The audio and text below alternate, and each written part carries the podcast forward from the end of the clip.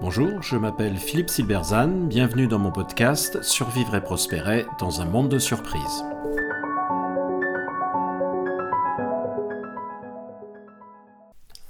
L'autodestruction des universités américaines et pourquoi c'est important pour nous. La plupart des déclins organisationnels sont auto-infligés. C'est le cas avec les universités américaines. Leur autodestruction, devenue manifeste ces dernières semaines, n'est pas seulement intéressante à observer, elle a aussi une grande importance pour nous.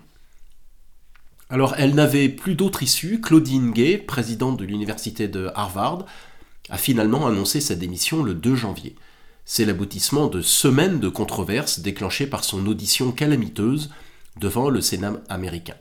Celui-ci enquêtait sur les actions d'intimidation antisémite des étudiants suite à l'attaque terroriste du 7 octobre en Israël, actions qui n'ont fait l'objet d'aucune condamnation de la part de l'université. Les révélations en cascade sur les nombreuses preuves de plagiat dans sa thèse n'ont pas arrangé le cas de la présidente. Durant l'audition, la présidente a indiqué qu'elle ne pouvait condamner les actions des étudiants. À la question Est-ce que dire mort aux juifs est antisémite elle avait répondu Ça dépend du contexte, excipant de la défense de la liberté d'expression. Alors sur le plan légal, l'argument peut s'entendre. Sauf que depuis des années, Madame Gay, qui a placé la politique woke de DEI, diversité, égalité et inclusion, au centre de sa carrière administrative, d'abord comme doyenne de la faculté des arts et sciences, puis comme présidente, a créé une véritable police du langage. En substance, on peut être exclu d'Harvard pour une blague de mauvais goût ou pour refuser de genrer un ou une de ses camarades correctement. Sauf que crier mort aux juifs ne pose pas de problème.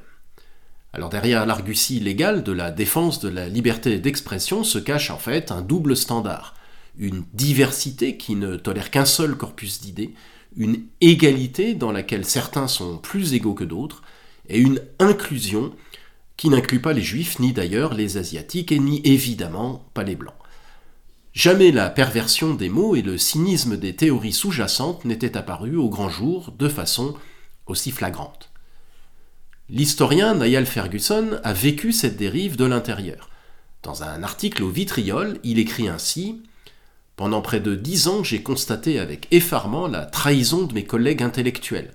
J'ai également été témoin de la volonté des administrateurs, des donateurs et des anciens élèves de tolérer la politisation des universités américaines par une coalition illibérale de progressistes woke, d'adeptes de la théorie critique de la race et d'apologistes de l'extrémisme islamiste.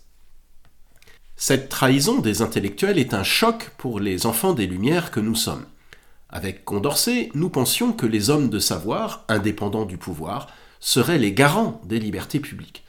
Nous avons grandi avec l'idée que l'éducation était la plus sûre garantie contre les superstitions et la haine, qu'elle promouvrait les vertus morales d'un peuple libre et pacifique.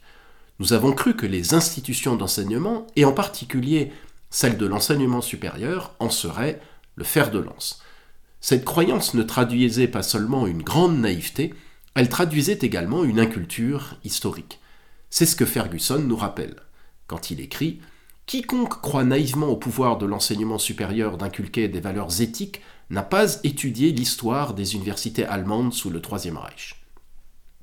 Ces universités ont en effet soutenu le nazisme dès avant son arrivée au pouvoir les meilleurs juristes, la fine fleur de la science et de la philosophie, ont apporté une aide empressée aux efforts nazis. Ce sont les étudiants d'université qui brûlaient les livres et pas les masses incultes. L'université, c'est comme un seul homme, entièrement et volontairement, avec empressement et même alacrité, mise au service d'un projet politique funeste, avec les conséquences catastrophiques que l'on connaît. Et ce n'est pas le seul exemple dans l'histoire, que l'on songe aussi à la fine fleur des intellectuels français, ayant soutenu allègrement les tyrans de par le monde quand ils ne les avaient pas formés eux-mêmes, tradition qui perdure aujourd'hui. Les universités américaines suivent la même trajectoire. L'idéologie est différente, bien sûr, mais la logique est la même. Cette politisation est un cancer qui les ronge. Elles finissent par former des militants au service de causes qu'elles jugent importantes, plutôt que des citoyens aptes à prendre leurs propres décisions. Des générations d'étudiants sont ainsi formés à l'idée que la fin justifie les moyens, que ce qui compte est du bon côté de l'histoire ou dans le bon camp politique, en l'occurrence ici dans le camp des, je cite, opprimés. Si la devise de Harvard est Veritas, la vérité, eh bien la recherche de celle-ci n'est plus depuis longtemps ni l'objectif de l'institution, ni le critère pour juger un travail universitaire. Ce qui compte, ce n'est plus comment on pense, mais ce qu'on pense qui doit correspondre au canon. Harvard n'est plus une université, mais une école de théologie. L'ironie est que, bien sûr, c'est ce qu'elle était à l'origine. À cette aune-là, que la thèse de sa présidente ne soit qu'un patchwork de morceaux plagiés n'est donc pas un accident. Si les sociologues ont reconnu que toute régularité dans le comportement d'une institution doit être compris en fonction de son contexte culturel, eh bien l'inverse est aussi vrai. Le contexte culturel permet, voire suscite et même justifie certains comportements.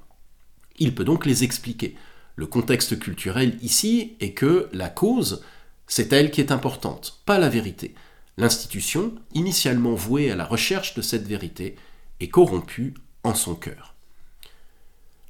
Est-ce que la démission de la présidente changera quelque chose? C'est peu probable. Ces universités produisent un bien de très haute valeur sociale, l'accès à un club exclusif pour lequel le nombre d'étudiants prêts à payer très cher est presque infini. Il y aura des changements, des promesses de bien se comporter, croix de bois, croix de fer, mais rien ne changera vraiment et la lente autodestruction se poursuivra. Cette autodestruction est importante. Elle est importante parce que les universités américaines, par leur prestige et leur puissance, ont profondément influencé les universités du monde entier durant tout le XXe siècle, aussi bien dans ses théories que dans ses pratiques.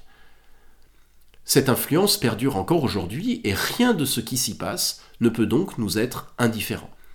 Elle est importante également parce que l'existence d'institutions où les faits sont examinés pour ce qu'ils sont, sans se préoccuper de savoir s'ils plaisent à telle ou telle autorité, est fondamentale dans une démocratie alors qu'elles auraient dû être le rempart contre les fake news, les complotismes, les mensonges, les passions, les modes, les contre-vérités historiques et les théories funestes, eh bien les universités ont perverti leur mission et en sont au contraire l'un des vecteurs.